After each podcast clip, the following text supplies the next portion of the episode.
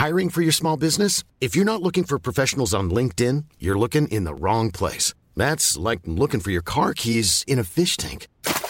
LinkedIn helps you hire professionals you can't find anywhere else, even those who aren't actively searching for a new job but might be open to the perfect role. In a given month, over 70% of LinkedIn users don't even visit other leading job sites. So start looking in the right place. With LinkedIn, you can hire professionals like a professional. Post your free job on linkedin.com slash people today.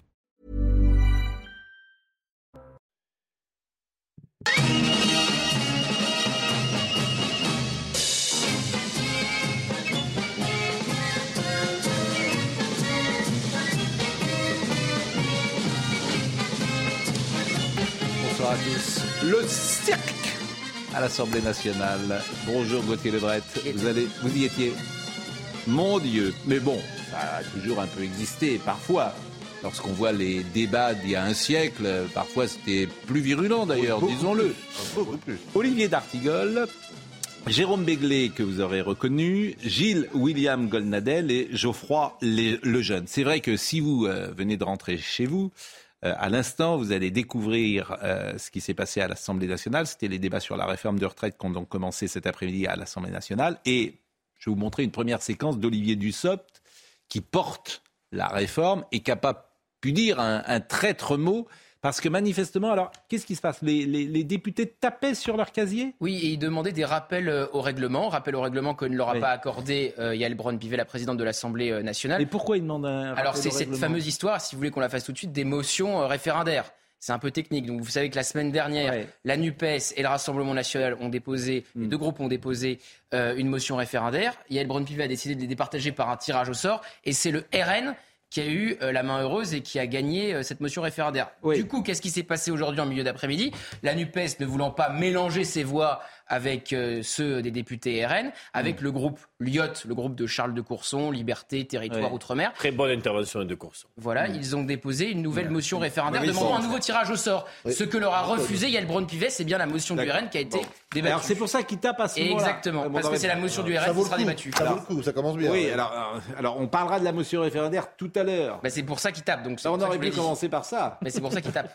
Bah oui, mais sur leur pupitre. Alors écoutez, Monsieur Dussopt qui a gardé son sang-froid, Monsieur Dussopt qui a lui-même un peu fragilisé puisqu'il a reçu des cadeaux, si j'ai bien compris, par favoritisme. Il aurait, euh, vous Il aurait reçu. Il y a 11 ans. Mesurez vos Il y a 11 propos. ans. Mais non, mais il a 11 ans, mais il les a rendus, c'est On bien lui ça. reproche. Bon, il mais les a on lui a donné des litos, mais il savait pas le prix que ça coûtait. Voilà. C'est ça. Bah, quand vous offrez quelque chose à quelqu'un, vous mettez pas l'étiquette avec, Pascal. Donc euh, on lui a offert des litos et il a dit oh et puis ça coûtait trop cher. Il s'est rendu compte après que ça coûtait trop cher. Pascal, ça. quand vous offrez quelque chose à quelqu'un, vous mettez pas l'étiquette Bien avec. sûr, bien sûr. pas bien non sûr. plus. Mais c'était quand même, on lui avait donné par échange, non on lui avait donné comme ça parce que moi on m'offre jamais de litos, hein, personnellement. Ah, vous, vous, pas- on vous offre des litos Non, moi Bon. pas de litho. je- Bah, litho, lithographie, bien sûr. Oui. Bon. Donc tout ça, effectivement, Ouais, euh, des lithos, mais. euh, crée un, un- Vous le un- méritez. comment dire, une, une atmosphère, je dirais, atmosphère. Et la séance a même été suspendue parce qu'Olivier Dussopt n'arrivait pas à prendre la parole. Alors écoutez cette séquence.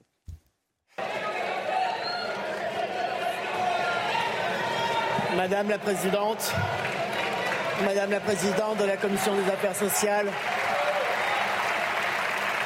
Madame la rapporteure générale, Mesdames et Messieurs les rapporteurs, Mesdames et Messieurs les députés, nous y sommes. Nous y sommes. S'il vous plaît. Tout le monde a pu s'exprimer sur les rappels au règlement. Vous laissez parler le ministre. Merci Madame la Présidente.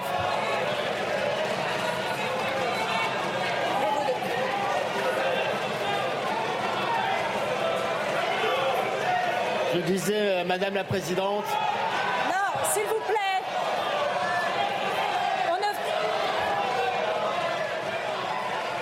Vous n'avez pas à frapper les pupitres. La parole est au gouvernement.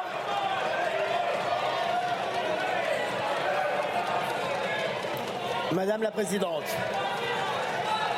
Monsieur le ministre, Messieurs les ministres, cher Franck et cher Gabriel, Madame la Présidente de la Commission des Affaires sociales, Mesdames et Messieurs, Madame la rapporteure générale, Mesdames et Messieurs les rapporteurs, Mesdames et Messieurs les députés, nous y sommes. Monsieur le ministre, on va suspendre cinq minutes le temps que certains collègues laissent le gouvernement s'exprimer. Nous y sommes. Bon, c'est vrai que Mme Braun-Pivet, qui est la présidente de l'Assemblée nationale, elle n'a pas le fluide de l'autorité. Non. Disons-le. Euh, ça nous fait de la peine d'ailleurs de le dire. Mais quand il y avait Philippe Seguin, quand tu avais euh, Édouard Balladur qui arrivait, qui n'a pas été président de groupe, je crois, lui. Ah bon. Non, mais même Jean-Louis Debré. Bon, ce qu'on appelle le fluide de l'autorité. Manifestement, elle n'est pas faite pour ça. Donc, et ça se voit dans les débats qu'elle va animer, hélas. Bon, alors, elle a pris quand même la parole, elle a essayé, mais un peu maladroitement, sans doute, avec le ton qui n'est pas non plus juste. Ce ton, euh, elle a essayé de calmer les esprits. Monsieur le ministre, est-ce que vous croyez que nous allons passer 15 jours comme cela dans l'hémicycle? Oui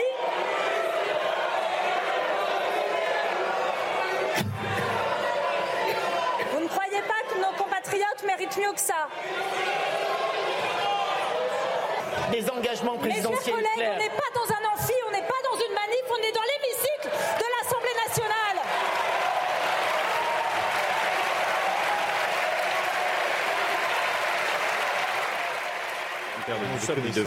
Non, mais c'est ce que j'appelle le fluide de l'autorité. Oui, enfin bon. vous l'avez ou vous ne l'avez pas. D'accord. Vous pouvez toujours. Je vous trouve injuste. Mm. Non, mais je vous trouve injuste. Vous avez d'abord, vous avez rappelé que il y a un siècle, c'était bien pire. hein. Mhm. De toute manière, c'est vrai. Vous avez raison, mais euh, il y avait des députés aussi plus haut en couleur. Mm. Alors peut-être que Madame Braun-Pivet, c'est pas Monsieur Chaban-Delmas, et Monsieur Dussault, c'est pas Monsieur Seguin. Mais ils n'avaient pas l'extrême gauche non plus. C'est une chose, c'est d'une chose d'être haut en couleur, d'avoir de la verve. C'est une chose que de refuser de laisser parler pendant des minutes et des minutes un orateur. Alors, Gilles William, dans ces cas-là, il y a une technique parlementaire assez connue. On tourne le dos à ceux qui vous huent, on regarde son camp, on fixe quelqu'un, euh, un ami politique, et on commence son discours comme si Ah, on parlait je- pour lui. Je- Euh, là, effectivement, on voit qu'il est terrorisé. Qu'il est, il est Mais parce que lui-même est affaibli, c'est ça mais- que vous voyez tout. En fait, tout est. mais- Il est affaibli, cette affaire de Lito, que vous le vouliez ou non. Enfin, le- les gens qui entendent, qui reçoivent des Lito par favoritisme qu'il a rendu, vous trouvez que ça, Ça fait vous sérieux pas que ça sort deux jours avant le début des Mais débats peu importe, Ah, euh, tout ça crée une atmosphère qui n'est pas convenable. J'ai essayé voilà. d'être équitable. Ben oui, mais tout ça crée une atmosphère qui n'est pas convenable. Voilà ce que je. Alors évidemment, ça sort deux jours, trois jours. Moi, je veux bien, mais bon, c'est c'est c'est des C'est une choses qui affaire ne. qui a 11 ans, ça Mais n'excuse oui, rien. hein. des Mais on choses qui peut- ne- le juge pouvait, ne le PNF pas. pouvait s'occuper de lui Bon. il y a trois mois. Ou Donc lui-même est, Ah est bah non, là. affaibli, forcément. Bon, c'est pas non plus l'affaire du siècle et je me permets de vous Mais rappeler. rien que- n'est jamais l'affaire du siècle. Non. Rien n'est jamais l'affaire du siècle. Mais la, la- comment dire, euh, la réforme non plus, c'est pas l'affaire du siècle. Et Ça, c'est sûr. Alors, écoutons maintenant euh, la séquence de l'Assemblée nationale vue par un député qui filmait, c'est bien ça? Euh, Ah, c'est possible, oui. Il y, a, euh, il y a eu des députés de la majorité qui ont filmé, je cite, ça la, sur les- le- la bordélisation euh, de la NUPES. Alors, c'est vrai que la NUPES, est-ce que c'est normal de filmer à l'intérieur de l'hémicycle? Théorie, non. bah, Bah oui. Non, mais ça non. se faisait pas il y a un siècle, c'est ce que vous voulez dire. députés euh, Non, non, mais Jérôme a raison. Non, mais, Non, non, mais, c'est mais une bonne question. Je ne peux pas répondre à cette question. Mais, quand D'ailleurs, on je vous dit- dis, Est-ce qu'on peut le voir, la séquence? Qu'ils aient un téléphone Oui.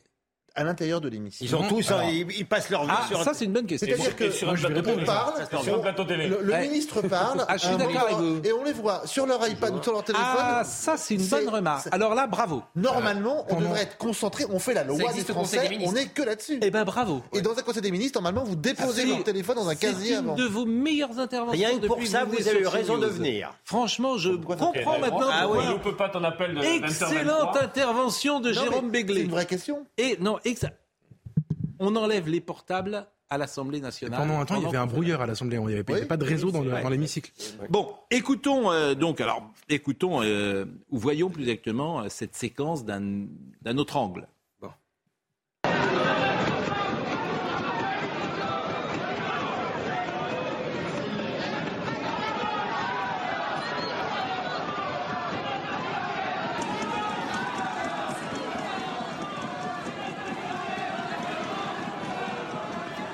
Bon, honnêtement, c'est pas. euh, Ça apporte quoi Oui, Est-ce qu'on peut euh, donner un élément de contexte qui Oui. n'a pas été donné Alors que normalement, tout Oui, est là. complet.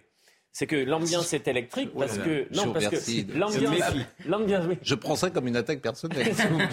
L'ambiance est Oui. électrique. C'est insultant. car La, la- on va me dire que c'est la technique. La troisième motion euh, référendaire, n'a pas été examiné par va la en parler. conférence des Et présidents. on va en parler. Oui, mais c'est pour ça que c'est électrique. Mais il l'a dit, mais on va. Mais, mais vous avez pas, vous étiez pas- là au début de l'émission, vous peut-être. n'écoutez pas, Vous vous.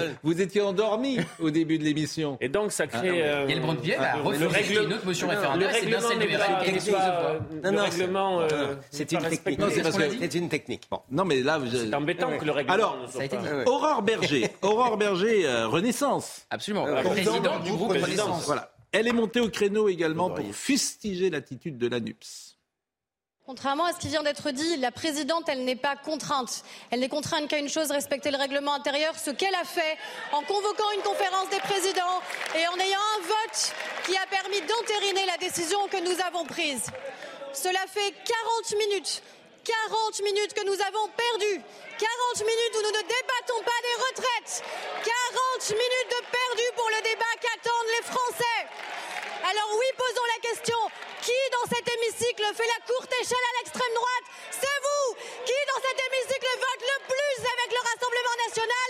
C'est vous Nous, nous voulons débattre et nous sommes ici pour débattre. Ah bon Ça va être long Oui, ça bien. 17 Ah, moi, je trouve ça pas mal. Ah, bah, c'est je sais. Ah pas. bah, au moins, il y a, du, il y a de la Ah vigueur, et elle croit ce Enfin, qu'elle moi, dit. enfin, euh, encore encore c'est quelqu'un faux. encore quelqu'un qui fait du strabisme et qui voit une extrême droite mais qui voit pas d'extrême gauche. hein. mais si, elle désigne l'extrême gauche. Mais oui, mais elle leur C'est à- C'est elle qu'elle Mais parle. oui, mais Je vous elle trouve bien elle leur indulgent. Parle- d'elle qu'elle parle. Elle leur parle comme en... parce que justement elle les considère plus comme des alliés que le Rassemblement national. elle ne comprend pas qu'elle soit règle générale pour la Macronie et, Renaissance. Mais moi, cette loi, je la trouve bien. Voilà. Je, je pas, Ah je- oui. C'est pas pour ça que je suis euh, béat d'admiration devant Emmanuel Macron, contrairement à vous. Béat je trouve que cette voix. cette- Je suis béat d'admiration. Oui, mais enfin, je, Je suis béat d'admiration que Emmanuel Macron. Je, je suis pour Alors ça, que franchement, l'on- que l'on c'est- ait un débat plus élargi sur le travail. Mais Voilà. vous êtes, alors vous, êtes, là alors si lui n'était pas là au début de l'émission, vous êtes là depuis le début de la saison. Oui. Hein, J'ai pas eu le sentiment euh, que euh, comment? Qu'est-ce qui s'est passé? Non, C'est rentré, ça se sent. Non, cette loi, écoutez, moi, je, là, c'est simple, c'est toujours pareil. Les Français ne veulent pas de cette loi. Vous pouvez prendre ça dans tous les sens. C'est pour ça qu'ils reculent d'ailleurs. Ils ont bien compris le danger. Jusqu'où ils vont reculer, jusqu'où ils vont aller. Euh, Pas de- vraiment un recul. 7 C'est un sur 10. aménagement. 7 Enfin, vous sur 10. rigolez, j'ai lu votre journal hier, ça va bouger. Il faut que vous soyez ah, si cohérent. vous croyez- ça vous croyez- va bouger, c'est quoi Bouger, Pascal. Si vous dites le contraire de ce que vous écrivez vous dans votre journal, je veux Bouger, dire, euh, reculer. Vous êtes à Enfin, si bouger, c'est reculer. Bah, ils vont pas aller en avant. Je C'est suis désolé de vous ça le dire. va- ça va reculer. Mais là, Enfin, ça, c'est unique au monde. Vous êtes passé à côté alors, de non seul, mais vous l'écrivez, votre journal, vous le suivez, vous savez ce qui se met dedans. bouger, c'est pas reculer. Mais Pascal, allez à droite, vous êtes passé, donc Pascal Pro est passé à côté de l'information politique Oui. du week-end publiée par le JDD. Et bien sûr, ça va Il y a bouger. cette ouverture sur les 20-21 ans. Alors Mais bien que sûr. ça ne sera pas le fait pour les 16-18 ans. Explique-moi ça. Non, c'est plus compliqué que ça. Non, déjà, quand ça commence, c'est plus compliqué que ça, Non, c'est mais c'est c'est ça. fini. C'est-à-dire Mais que vous avez entre 20 et 21 ans, vous allez devoir cotiser ça. 43 ans et Ouais. non 44. Ouais. Vous avez commencé avant 20 ans, vous allez devoir cotiser 44 ans. Et d'ailleurs, les LR Bon. trouvent que pour le moment, la ça. concession est trop limitée. Bon. euh, Explique-moi ça. Mais c'est, mais c'est incompréhensible, il a raison. C'est. C'est pas incompréhensible, c'est que. Mais si, vous allez C'est pouvoir. un brouet, votre affaire, donc plus personne ne veut. Voilà. C'est incompréhensible. Ce qui est vrai, c'est que- C'est incompréhensible. C'est On peut pas Vous commenter. commencez à 16 ans, vous terminez à 60 Écoutez, Donc on c'est peut pas 44 commencer. années. On peut Vous voulez que je vous la fasse, votre réforme des retraites Ça y est, ça- euh, C'est très très Ça fait 30 ans il est que- bien, il est bien, que- bien, il est- il que bien. tout le monde euh, euh, échoue là-dessus et Pascal Pro arrive et hop, Oui, mais oui, mais moi, S'il le fait comme ce matin, c'est pas mal. Mais, c'est extrêmement simple. Vous allez prendre toutes les catégories euh, professionnelles Hum. et vous allez fixer un âge pour toutes les catégories professionnelles du temps de cotisation. Ah bah, C'est-à-dire que vous allez dire Que le ma- vous allez dire Au regard de la réalité des métiers. Vous allez dire, par exemple, le maçon, bah, c'est plutôt 37 ans. Le journaliste comme vous qui travaille que le dimanche, C'est plutôt 74. 45 ans. voilà, voire 50. Comme ça, vous rentrerez pas chez vous. Et puis, vous allez faire comme ça tous les métiers. C'est drôle. Mais non. Non, c'est pas drôle. Mais, si. Bien aimé. mais vous allez faire tous les métiers. Voilà. Alors évidemment après, ça c'est le politique. Après le politique, il va dire les technos, venez voir les petits hommes gris. Ça c'est le bon sens. Vous allez me mettre ça en musique. Ce que Vous vous allez dites- me mettre ça en musique. Mais ce que vous Voilà. dites n'a aucune chance. de- Ah bon. En prenant les journalistes, entre eux, les journalistes assis et les journalistes grand reporter, vous pas de différence qui, euh, Ceux Si, qui vont sur les- le front de guerre et ceux qui restent Oui, à Paris, vous pas de faire. différence on peut. Donc ça, veut dire que métier oui. par métier, on va faire Oui. des C'est Tu n'es pas obligé de pas être, de Mais- pas être- votre de- réforme des retraites, tu elle peux passera être, en inte- 2300. tu peux être intelligent. Mais on peut.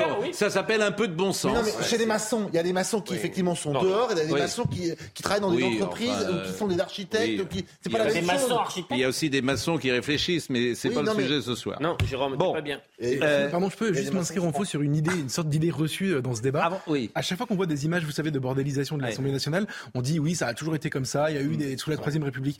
Euh, L'Assemblée nationale a fait un truc exceptionnel sur son site. Elle, ré- enfin, elle réédite, elle met en ligne les, les affrontements, euh, notamment celui très connu, mais, mais que les gens malheureusement connaissent pas, Jaurès Clémenceau.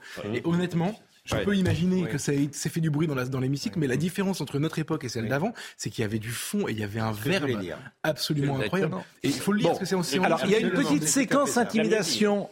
Bon, revenons, revenons si vous voulez à nos euh, Mouton. ou- euh, nos moutons, Moutons. nos moutons. Euh, séquence intimidation, parce que là, Marine Le Pen et Madame Katabi, Madame Katabi, on va l'écouter, c'est une députée Renaissance. Renaissance.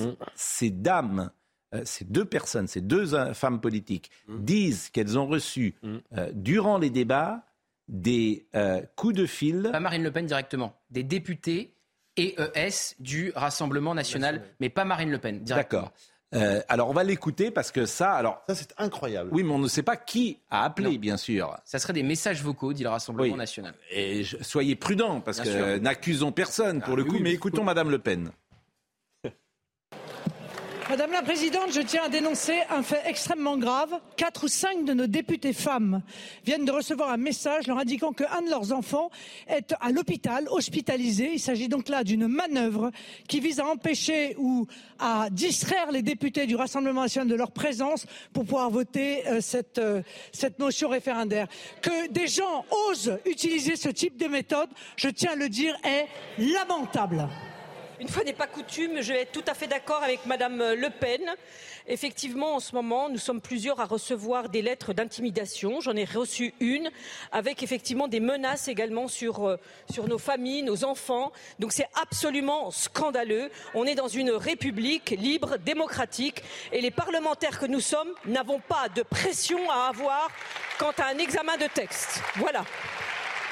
Et je crois que ce qui est important, nous ne devons pas être intimidés. Nous irons jusqu'au bout de ce texte. Bon, affaire à suivre. Je vous propose de ne pas commenter parce qu'on ne sait pas davantage. En revanche, il faut que vous nous expliquiez ce qu'est la motion référendaire. Et là, on va écouter Monsieur Courson. Alors absolument. Alors, la motion référendaire, c'est euh, c'est une possibilité pour les députés et ensuite les sénateurs de la voter. Et ça invite invite le président de la République à convoquer un référendum pour avoir euh, l'avis des Français. Mais même si la motion référendaire eh bien, euh, est acceptée à l'Assemblée, euh, adoptée ensuite au Sénat, le président de la République, il n'est pas du tout obligé de suivre l'avis des sénateurs et des députés. Mais cela aurait à la poubelle. interrompu l'examen du texte. Absolument. Alors, on, on- on- Et je vous explique ou pas l'imbroglio de Non, ce- bah, de cet après-midi ou voilà, donc on le voit pour qu'on comprenne Non, mais bien la gros, séquence. La motion référendaire qui avait été retenue par tirage au sort, c'était celle du Rassemblement national. La NUPES ne voulait surtout pas voter. Ça, on sait. Voilà. Et donc, qu'est-ce qu'a fait la NUPES? Elle s'est alliée à Charles de Courson, qu'on va voir dans un instant, pour déposer une nouvelle motion référendaire que Yael Braun-Pivet n'a pas retenue. Écoutons. Pourquoi nous avons déposé cela? Madame la Présidente, vous qui vous êtes toujours positionnée comme défendresse des droits du Parlement et de l'Assemblée nationale que vous présidez, comment avez-vous pu refuser la motion référendaire que nous avons déposée au nom de ces 58 députés pour éviter qu'il y ait un vote? Madame la Présidente, vous êtes ici la garante du respect de ce règlement. Vous l'avez déjà bafoué une fois en obligeant à un tirage au sort et en acceptant une deuxième motion de censure. Madame la Présidente, ceci a un nom. Cela s'appelle une manœuvre. Il n'y a aucune raison pour que vous rejetiez cette troisième motion référendaire, si ce n'est de rajouter encore un déni démocratique au coup de force que vous êtes en train de faire aux millions de Français qui manifestent dans ce pays. La conférence des présidents s'est prononcée sur la façon dont il fallait choisir entre ces deux motions référendaires qui étaient régulièrement déposées au moment de la conférence des présidents. Et nous avons décidé d'effectuer un parallélisme avec ce qui, est la pratique pour les motions de rejet. Nous avons procédé à un tirage au sort. Ce tirage au sort ne vous a pas été favorable et c'est le sort. Parallélisme, un parallèle. Dites-moi, euh, et qui a raison, qui a tort? J'en sais rien. C'est des... Il faut connaître par cœur le règlement de l'Assemblée Non, nationale. mais est-ce que c'est magouille ou pas, en Non, clair ce que Est-ce qu'elle je a. que si vous voulez, ce que- Pour éviter cette polémique, on aurait pu faire ces deux motions référendaires. Ça prenait une Non, demi-heure de plus, trois quarts d'heure de plus. Non, mais moi, je vous pose la question. Voilà. Alors là, moi, Il y a- je- il y a- il y avait pas de Je suis pas sûr jurisprudence. que tout le monde Non, juste comprenne. une non. chose, juste il n'y avait pas de jurisprudence au tirage au Oui, sport. c'est ça, la vérité. contestait. Tout le monde s'en fiche Par contre, Évidemment. par contre, il y avait, Non, mais c'est vraiment. Par contre, il y avait Ouais. nécessité de réunir de nouveau la conférence des Il n'y a présidents. que 10 jours de pour débat, il faut avancer. Je dis pas ça. Pour examiner la troisième motion, si on l'a acceptée ou pas. Le fait que la présidente ne le fa- ne le fasse pas peut nuire à son autorité. Avant la pause. Un exemple simple. Oui. Deux motions référendaires. Le RN gagne le tirage au sort. Motion de rejet. La France Insoumise gagne le tirage au sort. Là, le tirage au sort, la France Insoumise l'a Mais qu'est-ce que ça aurait changé?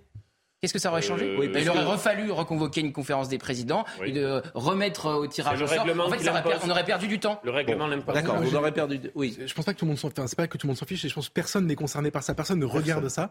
Pendant ce temps-là, on parle pas du fond. Et donc, à mon avis, l'impact sur l'opinion, qui est déjà très très très réticente Ouais. à cette réforme, ne peut être que ils essayent de s'arranger entre eux avec des petites magouilles justement Mm. au Parlement pour essayer de faire passer leur truc. Moi, je suis, je suis persuadé, par exemple, que le coup politique de ce week-end dans le JDD euh, euh, de Jérôme euh, est pas bon pour le gouvernement. Il s'arrange avec la droite. oui. Euh, je pense que c'est mauvais pour la droite. Ah oui, pour le gouvernement. non mais les républicains, si les républicains, ils ont déjà pas voté, les républicains, ils sont en décalage complet avec euh, leur électorat. qui, qui est qui est major- enfin, majoritairement Voilà. contre la Donc déjà qu'ils sont à 4,5, mais c'est c'est Enfin, incroyable, la trahison Enfin, des Pécresse, elle disait 65 ans. Ouais.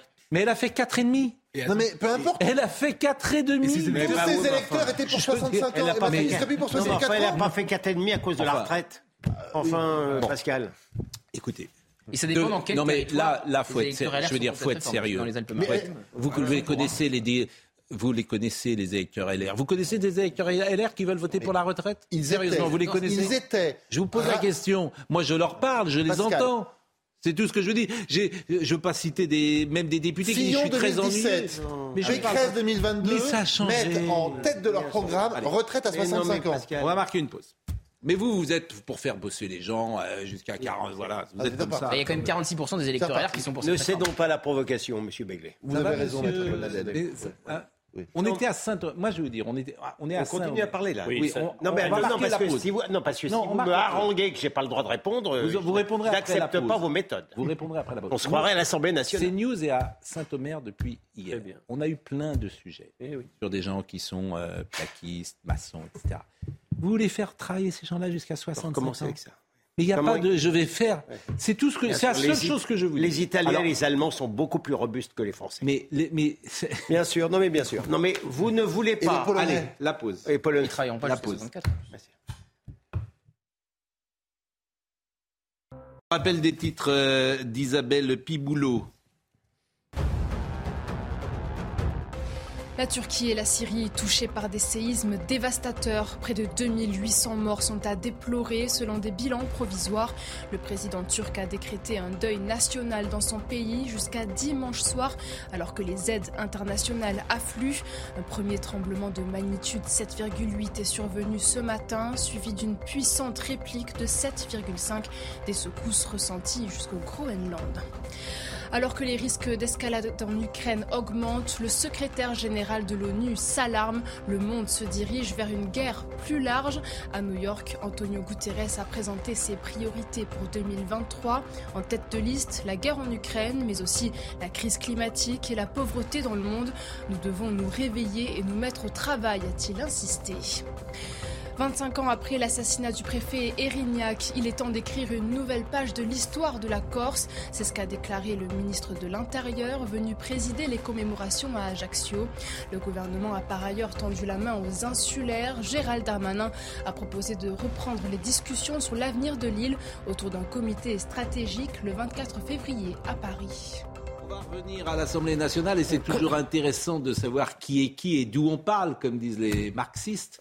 Euh, Madame Braun-Pivet, euh, récemment, on lui a demandé de nommer un juge au CSM, Oui, qui est le Conseil Conseil supérieur de la de la magistrature. Qui a-t-elle choisi? Elle a nommé quelqu'un qui émane du syndicat de la magistrature. Qu'il a disqualifié. Elle a nommé Diane très- Roman, Oui. Donc très qui professeure de droit public, euh, clairement euh, LFI, et qui avait notamment euh, écrit un texte contre la loi séparatiste. Je vous rappelle que la loi séparatiste... Donc c'est la les choix de la- Braun-Pivet. Voilà. Donc, Et- Non mais il faut le dire. Pendant que monsieur, Oui. pendant que le président nomme Madame Guigou, qui est donc déjà Très à gauche, bien à gauche. Pas très à gauche, Non, Madame Guigou. Est-ce que- aujourd'hui, ça rééquilibre, euh, euh, Madame Guigou, je la mettrais pas très à gauche. Georges Fenech, Georges Fenech vous expliquerait pourquoi Ah sur la question Enfin, judiciaire. Si, si, elle est très à gauche. Enfin, elle est. Notamment sur la question des remises de peine, etc. Elle fait D'accord. partie Non, des mais elle était bien au Parti Excusez-moi, On vous signale que Pendant le que le Conseil supérieur de la magistrature, c'est un organe extrêmement important. Bien Oui. sûr. C'est lui Terminé. qui décide de Non, mais c'est l'avenir et des intéressant parce que nominations, ça- des affectations des juges. Le public le sait pas forcément, mais c'est intéressant de savoir qui est Monsieur Madame Begley Braun-Pivet. Monsieur Begley a rappelé l'importance du Conseil supérieur de la magistrature. Ouais. Et je vous dis simplement, c'est la manière dont ça se passe. Mm. Le président nomme Madame Guigou, qui était membre du Parti socialiste. On peut dire que c'est à gauche. Mm. Et Madame Braun-Pivet nomme quelqu'un de, de, euh, la France insoumise. Mais ça rééquilibre. Voilà, ça, mais vous avez raison, c'est équilibre entre la gauche Bon, et l'extrême gauche. revenons, revenons Comme à l'Assemblée nationale. On n'a pas, on peut remettre. euh, vous voulez ma petite musique qu'on avait mis tout à l'heure Oui, c'était bien. euh, Non, ça- quelques, quelques notes de musique pour euh, qualifier ce qui a été cette bien. journée à l'Assemblée nationale. Je le demande euh, à Benjamin No. Marine Tourdelier avait dit qu'il fallait transformer l'Assemblée nationale en ZAD, la nouvelle leader du parti écolo. Roger Lanzac. Vous vous souvenez de Roger Lanzac La piste aux étoiles. Les barrios. Bien sûr. La piste aux Les étoiles. barrios. Vous vous souvenez La piste aux étoiles. Achille Zavata. Comment Euh, Vous parlez tout bas là. Achille Zavata. Ah oui, Achille Zavata. Non, Achille Zavata, c'est la Ah bah il, est- il allait à la piste aux étoiles, je me souviens. Euh, Monsieur Jumel et Madame Le Pen, on va voir cette séquence. Décryptez-nous ce que nous allons voir. Alors, euh, d'abord, on la voit Ok. Ah, J'ai compris, j'ai hein. compris que vous n'étiez pas au point sur cette séquence. Donc voyons la séquence. Ah, vraiment Vous considérez que la motion de notre collègue euh, Charles de Courson est recevable. Si elle est recevable, vous devez l'examiner. Si elle est recevable, vous devez procéder à un règlement qui vous impose, puisque vous l'avez décidé, un tirage au sort. Sauf à considérer que tout cela est construit pour vous permettre de vous servir de l'idiot utile que représente le Front National au service de votre mauvais projet. Madame la Présidente, en vertu de l'article 122, il apparaît que la décision qui a été prise par la conférence des présidents correspondait tout à fait à l'analyse juridique faite d'ailleurs par les avocats qui étaient autour euh, de euh, la table de la conférence des présidents. Nous avons proposé à l'ensemble des groupes qui ont déposé la motion, les six groupes, on leur a dit, écoutez, nous, on est prêts à retirer la nôtre si vous acceptez la signature des députés Rassemblement National pour qu'il y ait véritablement une motion transpartisane. Et jusqu'à présent, vous avez refusé. Alors maintenant, halte Halte à la tartufferie Bon, tout le monde a son règlement euh, entre les mains, mais en fait, on n'a pas du tout parlé du projet de retraite. Aujourd'hui, Alors- quand je dis que c'est le cirque, c'est ça. ça. Mais c'est ça le pire, c'est-à-dire que vous avez que 10 jours de débat dans l'hémicycle, avec 20 000 amendements, donc 2 000 amendements à étudier chaque jour. C'est évidemment complètement impossible. Et pendant une heure et demie, on a parlé effectivement de la motion référendaire du RN et non pas du fond de cette réforme de pénibilité, des 64 ans, etc. Et avec la Bon. principale question qui arrive qu'à l'article 7.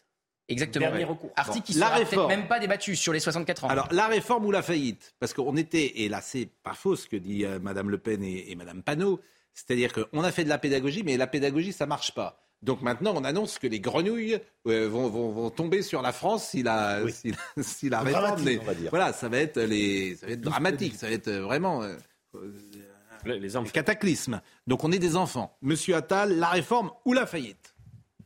Si nous ne faisons rien, notre système de retraite accumulera 150 milliards de déficit dans les 12 prochaines années. Si nous ne faisons rien, dans ces conditions et pour éviter une rupture de trésorerie, il y aura dans les années à venir des baisses de pensions comme on l'a vu il y a des années dans des pays européens. En synthèse, voilà très précisément pourquoi nous faisons cette réforme.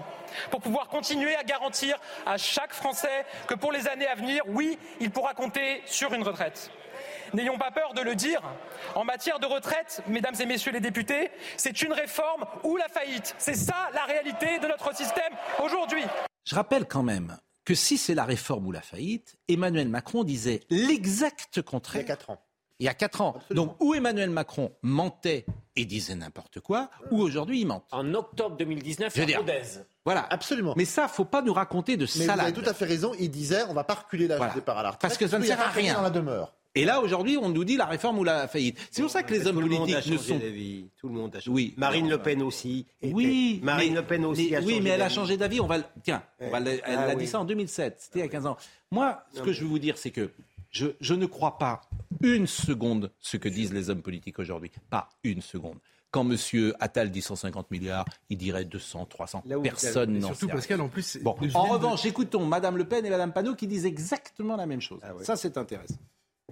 Au début, ils ont fait de la pédagogie, puis quand ils ont vu que ça marchait pas, ils nous ont ressorti euh, les tsunamis, le soleil qui va s'éteindre, euh, les invasions de grenouilles. J'ai eu l'impression d'être revenu en 2005 pendant le débat sur la Constitution européenne. Au début, ils avaient fait pareil, ils avaient fait de la pédagogie, puis comme ça, à un moment donné, ils se sont rendus compte que ça fonctionnait pas, ils se sont mis à faire du catastrophisme, à nous expliquer que si jamais on ne votait pas la Constitution européenne, ce serait la fin du monde. À vous entendre, sans cette réforme, il s'abattra sur la France une pluie de sauterelles et l'univers implosera sous le poids du gigantesque déficit. Vous voilà un petit oracle de l'effondrement à la limite du complotisme. Je vous ai mis ces deux séquences parce que. C'est la même chose, les mêmes images d'ailleurs. Elles se sont pas concertées. Voilà, et c'est ça qui est intéressant. Bon, ce qui nous intéresse maintenant, c'est les Républicains. Ah, ça c'est très Que vont faire les Républicains? Parce que tout dépend des Républicains. Oui, absolument. Alors, les Républicains, euh, Marine Le Pen d'ailleurs, euh, depuis quelques jours. euh, Elle les attaque. Oui. Mais qu'est-ce alors, qu'est-ce qu'ils doivent faire selon vous? Qu'est-ce qu'ils vont faire? Jérôme Béglé.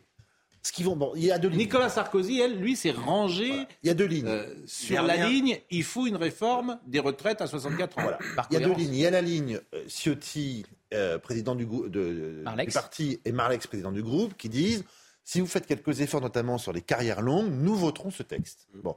Cette ligne représente, on va dire, en- une quarantaine des 60 Il y députés. en a 62. Voilà. 62 représente une quarantaine des 62 députés LR. Et il y a une autre ligne qui est incarnée par euh, Pradier, vice-président du parti et ancien, prési- et ancien candidat à la présidence, qui dit ça ne suffit pas. Euh, il faut, euh, on- je m'oppose aux 64 ans, j'a- j'accepterai éventuellement 63, mais le mieux c'est de rester à 62. C'est terrible Bon. parce que et les ça représente en gros une vingtaine de députés. Les Républicains, dans le temps, avais plusieurs courants, mais ils pesaient 20%. Aujourd'hui, tu as plusieurs courants, ils pèsent 4%. Donc ils vont terminer dans une cabine Mais téléphonique. il y a une ce qui est guerre très interne important dans ce derrière. qu'a dit Jérôme, c'est que ces 20, c'est justement ce que la Alors, majorité relative doit aller chercher faut- avec les dents pour Euh, avoir ils le ont vote. besoin d'une 40. Alors, dans la mesure où la, la- la majorité voterait comme un seul homme pour ce texte, ce qui n'est pas certain à l'heure où l'on parle, ils auraient besoin néanmoins d'une quarantaine de Et là, voix ne pas. euh, républicains. Donc là, c'est vraiment tangent, c'est à, à une ou deux voix près. Que doivent faire les Républicains? Je vous entends pas beaucoup ce soir, Monsieur Gilles quand je parle trop, vous vous plaignez. Donc j'ai décidé de cultiver le désir. Non, plus sérieusement, je crois que Quel il ne, cabot. il ne. Plus sérieusement, il ne faut pas sous-estimer chez les Français en général et chez les Républicains en particulier l'antipathie qu'inspire ce gouvernement euh, à la droite et notamment aux Républicains. Donc ça explique pourquoi, justement, davantage encore, ils ne sont pas favorables à la retraite. Ça explique beaucoup de choses. hein. Et, et pour les excellentes raisons que vous avez données, que M. Macron a changé d'avis, M. Macron également a dépensé sans compter, maintenant il joue les épiciers, c'est compliqué pour quelqu'un de droite d'accepter tout ça. Mais sur le fond, puisque vous me demandez, la mort dans l'âme, je pense, euh, si j'étais à leur place, que je ne serais pas du côté Et de M. Pradier et que j'accepterais, malgré, j'accepterais, malgré tous ses défauts, cette retraite? Et est-ce que vous ne pensez pas que ces députés, quand ils retournent à leur circonscription, C'est possible. Ça dépend je lesquels. vois hein. Aurillac, Cantal, 5000 personnes à la dernière manif. Ils doivent le ressentir. Ça, bien c'est entendu. Possible. Je n'ai- Et- et- je Le groupe Renaissance l'inverse, c'est a vrai même aussi, interdit à ses députés de faire Alors- venir des, des journalistes pour pas faire de Et, micro et l'inverse, c'est vrai. Quand Éric Ciotti va faire des meetings dans les Alpes-Maritimes, Oui. où l'électorat LR est à fond euh, pour les 65 ans, il se fait euh, sérieusement gronder. On le traite de gauchiste. Voilà, exactement. Euh, de reculé sur les gauchiste. 65 Parce ans. et qu'il y a une population un peu plus âgée, disent. Exactement. Les retraités Oui. Oui. des Alpes-Maritimes Mais font cette réforme voilà. très bien, ils ne sont pas impactés du tout par la réforme. Voilà. Bah, Oui, les seules personnes pas- qui sont pour la réforme des retraites, c'est ceux qui ont plus de 65 ans. Et ben voilà. Et encore pas déjà ils n'ont pas de soucis, ils sont déjà à la retraite. Et on, Bon. et on touche pas leur Geoffroy retraite. Lejeune. Franchement, le vrai drame pour moi des Républicains euh, en ce moment, c'est que en fait la vie politique française, c'est des, des, des mouvements d'opinion et une structuration très précise à laquelle en fait on ne peut pas échapper. Et là, depuis quelques années, il y a trois grands blocs. Il y a le bloc euh, d'extrême gauche, il y a le bloc central et il y a le bloc est, qui est incarné par Marine Le Pen, mais il y a aussi un peu Zemmour dedans, etc. Et eux, ils sont entre deux blocs et ils n'ont pas choisi. Sarkozy dit à tous ceux qui vont le voir pour lui demander des conseils en ce moment, il, lui- il, il leur dit, il faut choisir. Soit vous êtes avec Macron, soit vous êtes passé avec Le Pen. Mais vous n'avez pas d'avenir entre les deux. Donc vous avez raison, il a choisi. Et ce qu'on voit en ce moment avec la petite technique parlementaire de négociation, etc., en fait, c'est une façon de rester entre les deux. Donc vous êtes condamné au sort des partis charnières de la 4ème République. Alors, on va écouter Marine qui Le se Pen. pose pour les LR dans les 10 ans à venir, est-ce qu'il y a ce un espace Nicolas entre Sarkozy, bien sûr. euh, Macron et, Marine il y en Le a- Pen? Mais il n'y en a plus, puisqu'en Aujourd'hui, il n'y en a pas. D'autant qu'Emmanuel Emmanuel Macron vire à droite. Aujourd'hui, il n'y en a pas. Mais il en aura forcément un. À l'instant où Emmanuel Macron ne pouvant plus se représenter, il y aura un vide sur cette partie-là de l'échiquier qui va y aller. Mais, mais, mais alors, il y, en a, mais euh, il y aura le trop-plein, comme disait le général. Mais pour l'instant, vous rien, avez personne. Gérald Darmanin qui ira là, Philippe, Édouard oui, le maire. Philippe, Non. et euh, Bruno Le Maire. Non. Mais ces Sur trois dites, personnes-là. il y en a deux qui sont déjà hors Mais, course. mais ces trois, d'ailleurs, ces trois personnes euh, qui sont euh, anciennement des républicains. Bien sûr, bien Donc, sûr.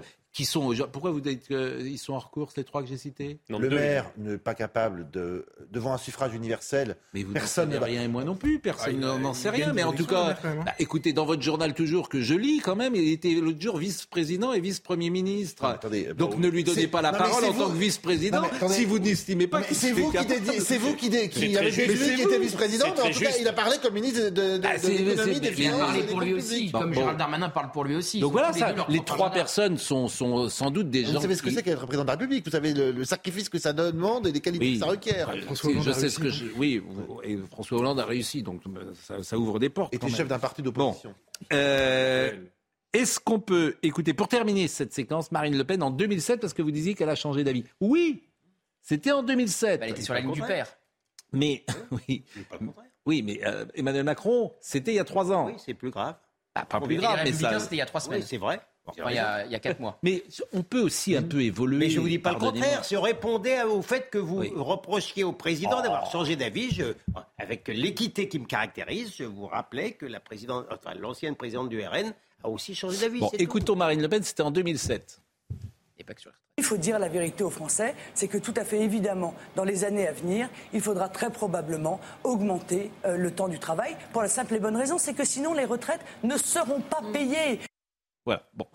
C'était la ligne de Jean-Marie Le Pen. hein. Oui, elle a, elle a elle s'est peu- opposée après à la, à la ligne de son père, qui Bon. était euh, une ligne Mais les choses ont changé. Bon, On a fait une bascule pour la retraite à 60 Je pense qu'il y a une raison pour laquelle t'as- les- Avec plus aujourd'hui. Il y a une raison pour, la- moment. il y a une raison pour laquelle l'argument comptable des 150 milliards dont on, on entendait parler tout à l'heure, Gabriel Attal, ne fonctionne pas. C'est premièrement l'illégitimité de ceux qui ont dépensé 350 Voilà. milliards juste Bien avant. sûr. Exactement. Et, et deuxièmement, quand vous dites on le fait parce qu'on a besoin de faire des économies, tout le monde a une idée des économies à faire. Vous avez l'extrême gauche qui se déchaîne en disant il faut taper les milliardaires, ça va régler tous les problèmes. uniquement. Vous avez la droite qui dit il faut réduire la fonction publique. Et en fait, vous ouvrez un débat malgré vous sur les, les- les manières de faire des économies et pas celle-là. Autre sujet dans l'actualité du jour, et ce sujet est dramatique, c'est le procès de l'incendiaire présumé de la rue Erlanger, qui s'est ouvert aujourd'hui à Paris. On en a beaucoup parlé ce matin avec Noémie Schulz. C'est dans la nuit du 4 au 5 février 2019, il y a quasiment 4 ans, jour pour jour.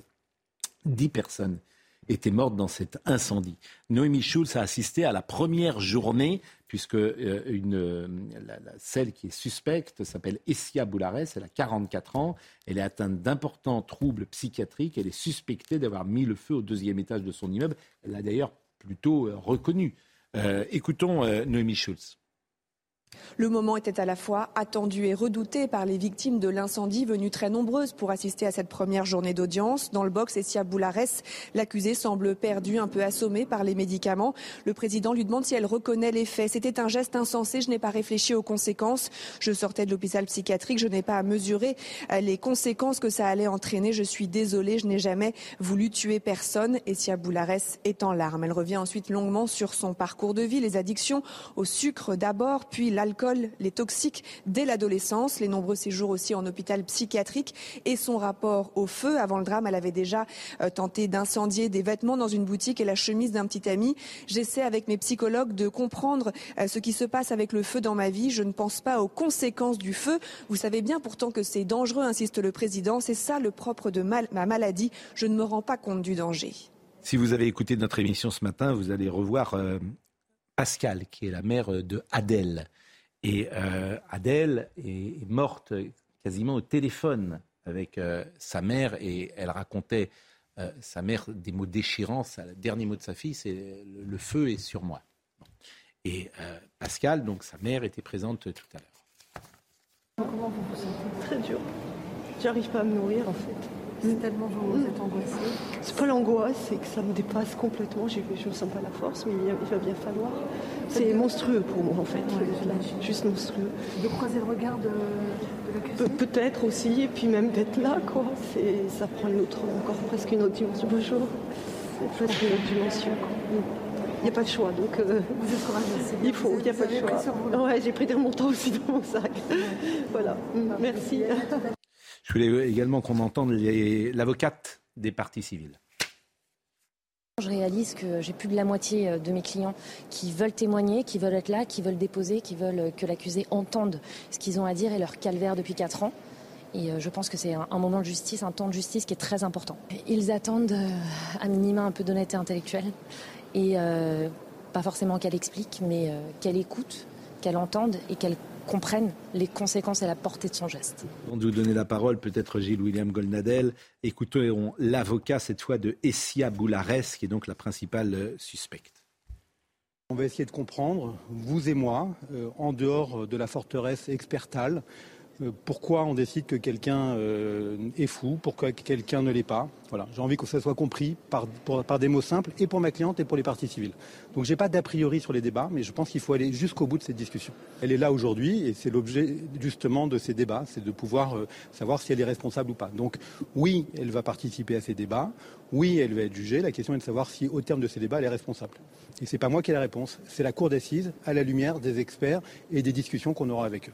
Euh, Il y a quelque chose que je ne comprends pas. Euh, c'est durant les débats qu'on va juger si elle est responsable ou pas. Les, ex- les experts, les experts, si, connais pas cette affaire, mais si. Mais c'est pas tranché avant, c'est ça que je veux dire? Les experts ont considéré que la responsabilité de l'accusé n'était pas abolie, mais seulement altérée.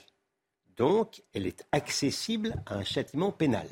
Maintenant, si j'ai bien compris mon confrère de la défense, il va essayer de dire que, contrairement à la vie expertale, elle ne comprend rien, elle est absolument irresponsable de ses actes. Voilà. Bon, mais Et ça, ça peut être jugé dans les débats. C'est Oui. pas en amont oui, du procès. c'est- tout, à fait possible. L'avis des, l'avis des experts n'est qu'un avis. C'est sur la base de cet avis qu'elle a été renvoyée devant la cour d'assises. Bon, maintenant, euh, euh, qu'est-ce que vous voulez qu'on dise de plus? Je comprends parfaitement la détresse des, la détresse des Mais dans l'affaire, par exemple, de cet homme qui avait tué cette euh, femme, Dans, dans mon affaire, dans l'affaire où je Halimi. représentais la, la famille Halimi, c'était pire que tout parce Oui. qu'il il sortait pas, il sortit pas d'un hôpital psychiatrique comme cette bête dame. Hmm. Il c'est les, c'est parce qu'il avait trop fumé qu'on a considéré que Mais son. qui, qui considère C'était les experts de la a- même Il y manière? avait des experts qui considéraient qu'il était accessible à un châtiment pétal, pénal, et il y avait des experts qui considéraient. Mais qui décide Et le- la, la chambre de l'instruction D'accord, c'est la a de- tranché, a tranché et a, et a- et a- et a choisi l'avis de voilà. Mais là, en l'espèce, c'est aussi la chambre de l'instruction qui Ah, a je décidé. euh, dans- Non, mais c'est la procédure normale Non, parce qu'il y a des experts. euh, Il est possible, il est, po- j'imagine que, Hmm. que mon, mon confrère de la défense a dû sans doute. Demander à la chambre de l'instruction peut-être de dire, mais je ne connais pas tous les experts, que peut-être le, le, le, le, le- le- le consentement était aboli. Mais enfin bon, ça, c'était, ce- ça, Bon. ça arrive malheureusement euh, relativement souvent dans ces cas-là. Dernière image que je vous propose du soir, et c'est une image qui, à mon avis, est une des images les plus vues ce soir des réseaux sociaux. L'écrivain britannique Salman Rushdie a publié cette photo de lui il y a une heure que vous voyez. Euh, en août dernier, il a subi une attaque au couteau alors qu'il s'apprêtait à prendre la parole lors d'une conférence. Il a perdu euh, la vue d'un œil et l'usage euh, d'une main. Il sort demain un roman appelé Victory City. C'est le récit épique d'une femme au XIVe siècle qui va ériger une ville et subir l'exil et les menaces dans un monde patriarcal. L'attaque contre Salman Rushdie a eu lieu, comme vous le savez, dans le nord-ouest de l'État de New York, près du Grand Lac Erie. Et elle avait été saluée euh, par des extrémistes de pays musulmans comme l'Iran ou le Pakistan. Et euh, sur euh, ce tweet que vous voyez, je lis la légende, la photo sur New Yorker est dramatique et puissante, mais c'est plus prosaïquement ce à quoi je ressemble réellement. Parce qu'il y a une autre photo qui a été mise, je ne sais pas si Benjamin No l'a, et il fait référence à la photo du New Yorker. Je ne sais pas si Benjamin l'a cette photo ou pas, il va me dire, il ne l'a pas. Donc ça c'est Twitter. Euh, c'est effectivement une image qui est... Et qu'est-ce qu'elle avait la photo du New York? Elle est, elle est plus, euh, comment dire, euh, elle est, elle est Moins plus mise en scène, elle est plus dramatique euh, d'une certaine manière. Et c'est pourquoi je pensais que... Si on veut être euh, optimiste, on dit Dieu merci, euh, Salman Rushdie est vivant. Oui. Euh, je salue d'ailleurs, euh, pendant que vous parlez, notre consoeur, euh, votre consoeur Sophie Obadia, qui dit l'accusé euh, elle est partie civile également et elle donne des informations sur euh, l'accusé qui est jugé comme borderline et qui effectivement a, des soupçons de drogue et d'alcool euh, sur elle, mais ça avait été dit par euh, Noémie Schulz. Voilà ce qu'on pouvait dire ce soir sur toutes ces actualités. Je dois vous dire également qu'Astérix et Obélix, et ça c'est une bonne nouvelle, fait un carton malgré des critiques qui n'ont pas toujours été sympas. Et je trouve étonnant que euh, le cinéma français a besoin de locomotives. Il a besoin évidemment de, de films qui marchent. Il a besoin de films populaires. Il a besoin d'acteurs euh, et de gens qui prennent des risques. Et ils en ont pris. Guillaume Canet, il a pris des risques de jouer Astérix parce que c'est pas facile de passer derrière Christian Clavier. Gilles Lelouch, il a pris des risques de passer derrière Gérard Depardieu bon, parce que Lelouch. parce que effectivement Clavier et Depardieu c'était un duo formidable. Donc Marion Cotillard qui est Cléopâtre, Jonathan Cohen qui est Grande Maïs, Ibrahimovic qui est antivirus. Bon, ils ont pris des risques et ça marche. Ils Je se sens parfois fait- un mépris de classe pour ceux qui vont aller voir ce film. C'est pas faux. Pour dire vous allez voir ça. C'est pas faux. Je vous signale que C'est toutes les comédies françaises, Mais c'est pas faux. c'est un mépris de classe. mépris de C'est classe. dérangeant, quand même. Mais parce que c'est le petit monde. Parfois journalistique et des critiques, pas tout le monde. Hein. Mais Je- les critiques je- ciné, c'est quasiment les pires de la presse, en réalité. Stéphane Boutsock, par exemple, avec qui je travaille à RTL, il aime tous les cinémas. Et ça, c'est bien. Forcément, c'est c'est agréable parce qu'il faut aimer tous les cinémas. On peut aimer. euh, moi, j'ai adoré La Passerelle avec Cécile de France qui a vu. euh, pourquoi vous riez Parce que je, je vous ai entendu déjà parler de Ah oui. C'est à Noirmoutier, c'est ça? Oui, bah, parce que c'est à Noirmoutier que j'ai aimé le film, mais c'est un petit film qui a pas. voilà, c'est a un film d'auteur. Et puis tu peux aimer de la même manière que tu peux aimer euh, Marcel Proust et puis euh, et puis d'autres romans peut-être moins. Mickey. Oui, Là, on a 1 600 000 Bon. entrées pour Astérix. Eh ben, tant Tant mieux, mieux, bravo. bravo. bravo, le cinéma français. Et les Césars, c'est le dans 15 jours. Vous pouvez compter sur les Césars pour pas donner un César à Guillaume Canet, hein, ça c'est sûr. Ah, D'autant que le film est sorti en 2023. Pour meilleur réalisateur, pour Bon. ne le dire à personne. Exactement. Euh, voilà un spécialiste du cinéma, Olivier Benkemoun, qui a marqué son époque par euh, Ouais. la qualité. euh, Je vous, de entendais, ses critiques. je vous entendais dire que euh, Gilles Lelouch a pris des risques, il a surtout pris 20 kilos. Il les a reperdus. Et- il les a reperdus. non, mais c'est pas facile, mais- faut mais- non, mais je, suis d'accord. Évidemment. classe, il a raison. Non, il, il- il a raison.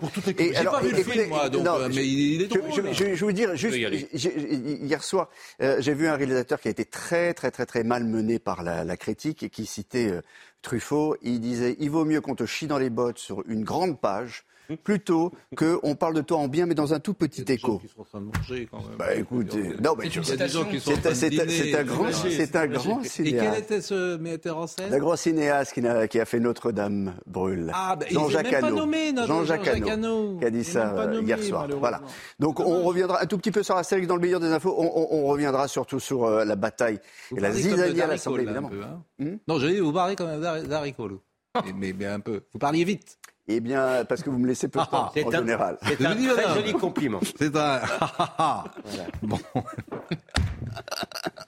Merci, ami. Euh, je salue Michael Thomas. Un nom célèbre pour un cinéaste. Bien sûr, Pascal. Pascal Thomas, bien sûr. Euh, Marie Janoska était à la vision, Philippe était au son. Merci à Benjamin No, à Kylian Salé, à Thomas Saint-Jean. Saint-Jean, toutes les émissions sont à retrouver sur cnews.fr et dans une seconde, donc l'excellent Olivier Benkemoun. À demain matin.